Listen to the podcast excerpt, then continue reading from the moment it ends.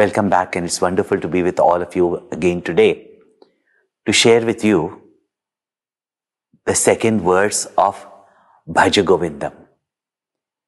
If the first verse points out to us to be very clear about the purpose and goal of life and employ the means to reach the goal and not get stuck in the means, the second verse is pointing out to us what is it that we get so entangled in that we do not reach for that which is permanent, that which is Govind.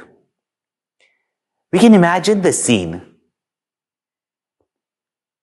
The great Acharya with a group of his disciples walking in the crowded streets, streets of Banaras. And suddenly at that moment seeing the emergency out of compassion calling out to this elderly man that at the appointed hour or the appointed second these material gains that you have gained this kind of knowledge that you have is not going to help you in fact use it to reach the goal of permanence. Naturally, some people would have gathered around him to listen to this great Acharya. And just like many questions arise in our minds, in their minds also, various questions must have arisen. And they would have asked. And one would have said, where do we have the time? Our whole life goes in the pursuit of wealth even to get wealth, to fulfill the desires of everyone is very difficult even in the family. Where is time?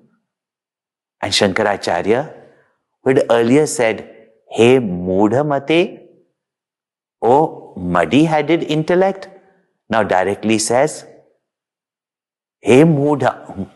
And he says, ैः धनागमतृष्णां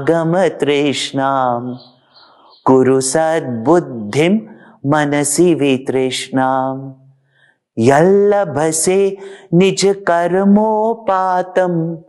वित्तं तेन विनोदय चित्तं।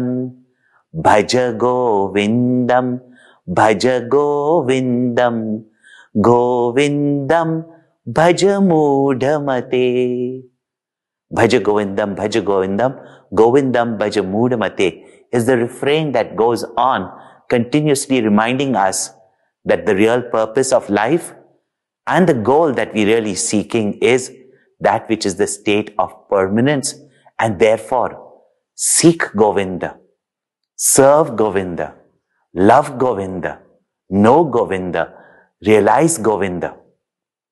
So, Shankaracharya says, Mudha jahihi danagam Trishna.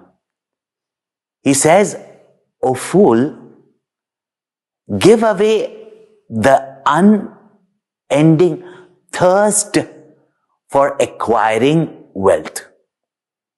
Bhagwan Shankaracharya doesn't say don't pursue wealth. He doesn't say don't have wealth. Unfortunately, most of the people in the world have either an obsessive greed for wealth or guilt against wealth.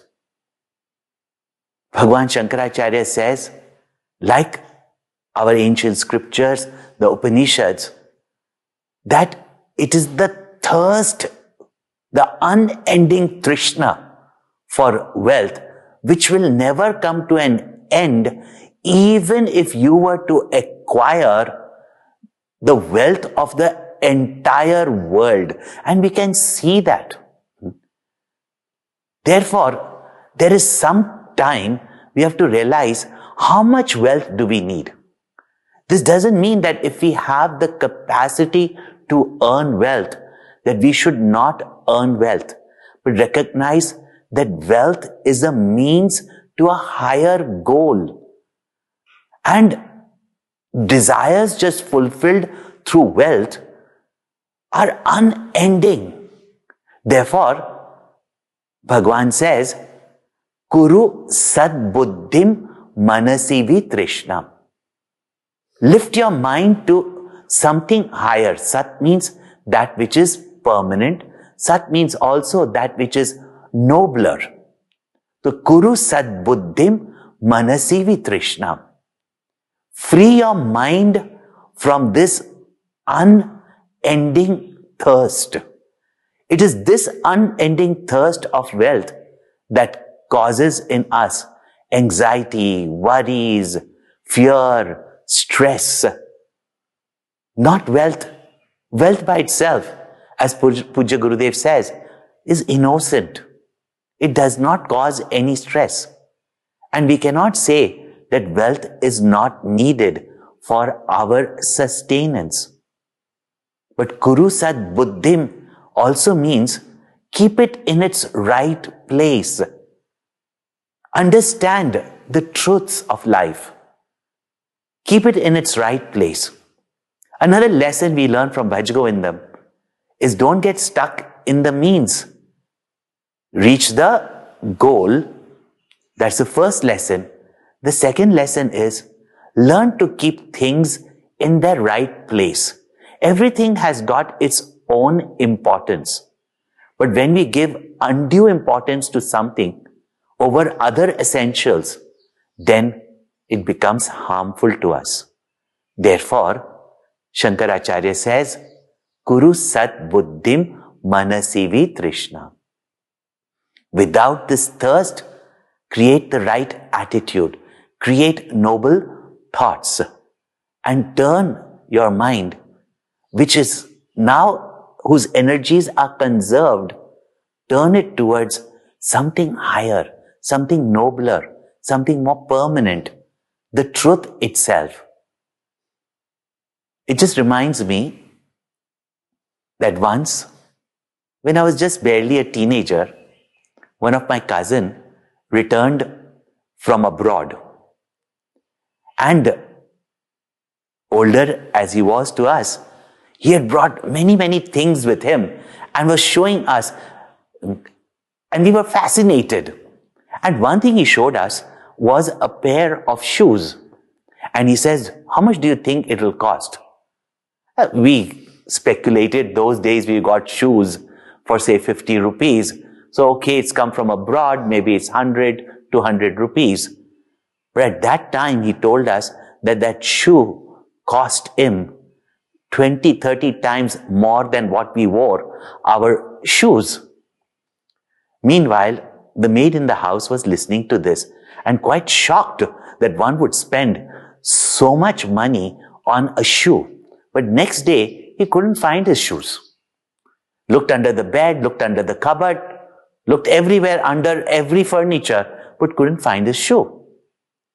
Thought that we had created, we had done some mischief. However, when he asked the maid, where are the shoes? The maid was angry because these maids had brought us up as children so they had a motherly authority towards us. So she said, why do you want it? He said, you know where it is. She said, but you're not wearing these shoes on your feet and walking on these dirty streets. He said, where are the shoes? And she had locked it in the cupboard, kept it on the top shelf on a white towel because it cost. It was so expensive. Remember, a shoe, however expensive it is, it's worn on your feet. And a cap, however inexpensive it is, is worn on your head. Wealth is a means to serve us, to reach our goals, to sustain our life. But when we make wealth itself an obsessive goal, and our whole life is wasted just after wealth. We have to think in our life. What is it that we want from wealth? Kuru Sat Buddhim. Wealth can buy us luxuries and comforts. But wealth cannot give us any amount of satisfaction and happiness.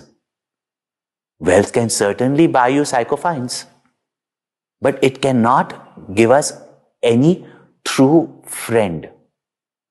And yet, when Bhagwan Shankaracharya calls us Mudha, without thinking, very often we think that having wealth, we will get name, fame, popularities, we will have people as friends, or we'll have more friends if we show off our wealth. But on the other side, in fact, we invoke jealousy, criticism. So therefore, we must understand truly what is the place of wealth? What is the use of wealth in our life? And when Shankaracharya says, Kuru Sad Buddhim, doesn't mean that those who have the capacity to earn wealth should not earn wealth, but think what better use we can employ our wealth in. If it is only for our own pleasures, over a period of time, those pleasures are never going to end and the spending of that money, which is wasted on just mere sensational pleasures, will never ever be satisfied. And the more we get, the more we will want. That is why Bhagwan Shankaracharya, like the great thinkers of the past, is reminding us that it is the thirst, it is the greed of wealth. And this thirst is unique. As we grow older, it becomes younger. Thus, desires don't come to an end. And to fulfill those objective desires, materialistic desires, we only go on entire life earning wealth to fulfill these temporary pleasures. This also doesn't mean that we are not to have our necessities, even comforts, and even some pleasures. But how do we really enjoy the wealth? If it is full of stress and anxieties, then that wealth we can't even really enjoy. All our life, we find that for wealth, we lose our health and afterwards, we lose our wealth to regain health. You know? This is why we have to tell our own mind, hey Muda, what are you doing with your life? Kuru Sad Buddhim. Think what is the better use of wealth. There's a lot that we can do wonderful in this world with our wealth. And at the same time, the rishis were not impractical. They did not condemn wealth. In fact, in our culture, in our religion, in our society, we have worshipped her as Mother Lakshmi. In fact, for this creation, even Narayana needs her to nourish this world. In fact, the entire nature is wealth. In fact, the real wealth is only, or what do we say, the tangible wealth is only nature. And it is from this nature only we get everything to provide for our food, our living, our comforts, and even our pleasures. Should we not? When we make it into productive, uh, uh, consumable items, which we today call as wealth, by which we boost our economy, should we not reinvest it back into the world, reinvest it back into nature, so that we have more productivity, more wealth in society. If we only go on depleting it, continuously keep on depleting it, then one day there is going to be shortage of wealth. While that wealth which is shared, that wealth which is distributed, that wealth which is reinvested and that wealth which is produced through honest effort, sat buddhi. And at the same time, that wealth is used for better causes. That wealth, indeed, like Mother Lakshmi, is a blessing. And therefore, our rishis have not condemned wealth. It's the greed for wealth. And they are not impractical. In fact, they have said that Yallabhase nij karmopatam vittam tena vinodaya chittam. If we try to earn wealth to fulfill our desires, there is no end to it.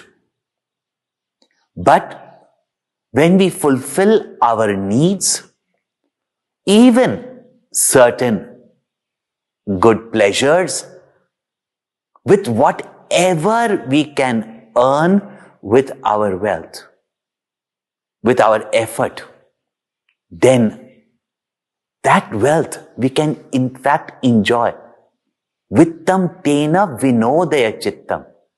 Under stress, anxiety, ill health, we can't even enjoy the comforts given by wealth.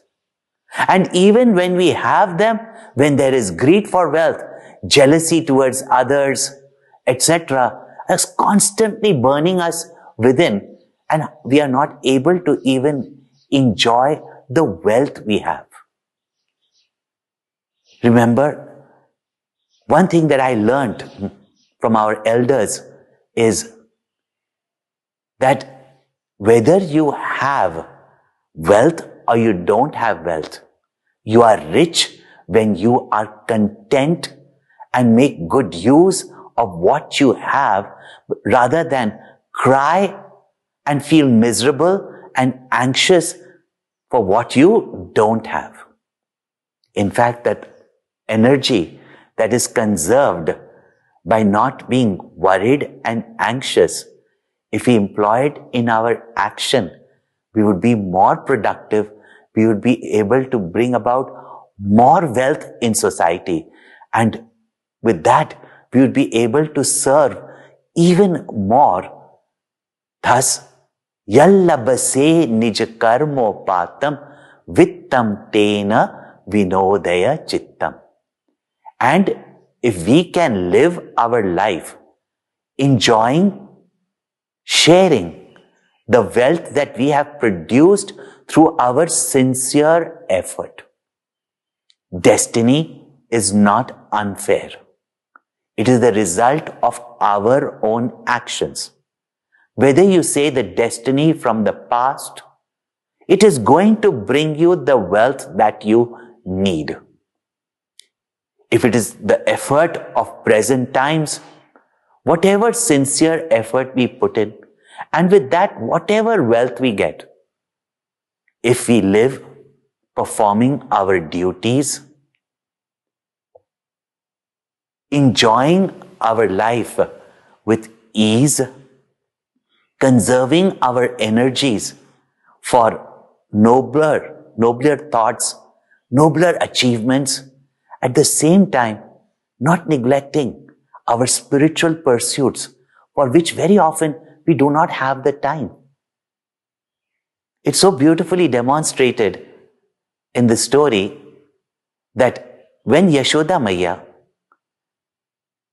during the different growth of her little Kanhaiya, hmm, has got so many guests coming to her house and celebrations are going on. At one time, she keeps Krishna under the cart of milk and curds. And we find that little Krishna with his feet overturning the entire cart. Very often in life, spirituality takes the back burner.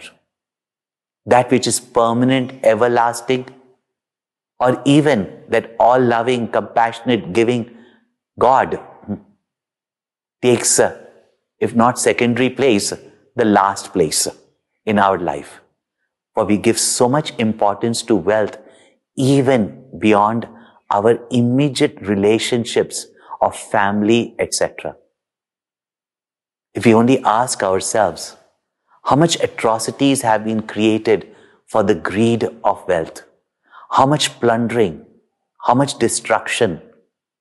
At the same time, how many relationships, even in the immediate family, even today, are affected because of just fight over little wealth.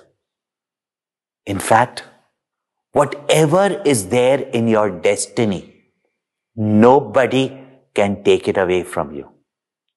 Rather, that which is willed to you or given to you, for which very often people fight, that which you'll earn from your sincere efforts, given by the grace of God, given by nature, that wealth truly can not only provide us our needs, but also be a means for peace, for greater amount of enthusiasm in life to produce more.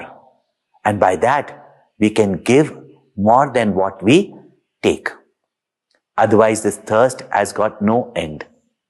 It reminds me of a beautiful story that we were told as children.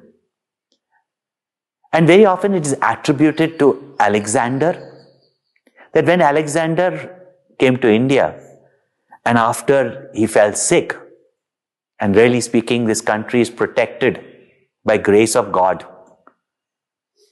He fell sick and he was returning with his army, many of them dying. It is said that he had left, asked to leave his coffin open and his hands come out so that the world can see that the person who has conquered half the world goes empty handed. No? Then what have we produced if we have to go empty handed? I often used to speak about this story till one elderly gentleman came up to me and he said that Swamiji, you speak all logic, but this story is not fully true. I said, yeah, it may be attributed to Alexander. It could be attributed to anybody. It just has a good message that we came empty handed. We go empty handed. Really speaking in this world, whatever wealth we produce, we cannot take even one paise, one cent with us to the next life. Therefore, hmm, pursue while you use your wealth intelligently, pursue that which will go with you, the result of your good actions. That which you have given back to society will return back to you even in other lifetimes. What you have offered and the relationship you have built with Govinda, with God, is that which is going to sustain you even in the afterlife. Why not pursue that? He said, yes. However, he said a person who has plundered all his life could not give such a wealthy knowledge to the world and go. Someone for his greed and lust for power would not have given such message. The truth is that there was no hole in the coffin, but his dead body broke open the coffin and said, give me more, give me more, give me more. Because this Trishna does not even end after death. But the results of our good actions, our devotion, our knowledge of the truth is that which goes with us even to the beyond. Therefore, Bhaja Govindam Bhaja Govindam. Govindam Bhaja Mudhamate. So, let there be no excuse that in midst of performance of our duties, in our professions, earning, let us also serve Bhaja Govindam, Bhaja Govindam, Govindam Bhaja Mudhamate, Samprapte Sanhite Kale, Nahi Nahi Rakshati, Dukrin Karne. Hari Thank you for tuning in to this episode by the Chinmaya Mission. If you like what you hear, please consider subscribing. If you're looking for exceptional and detailed content on the Bhagavad Gita and how Lord Krishna's advice to Arjuna is relevant to the hurdles you face today, or understanding your mind, or explanations on Hindu scriptures in easy to understand English, the Chinmaya Mission YouTube channel is the place to be. All links are in the description.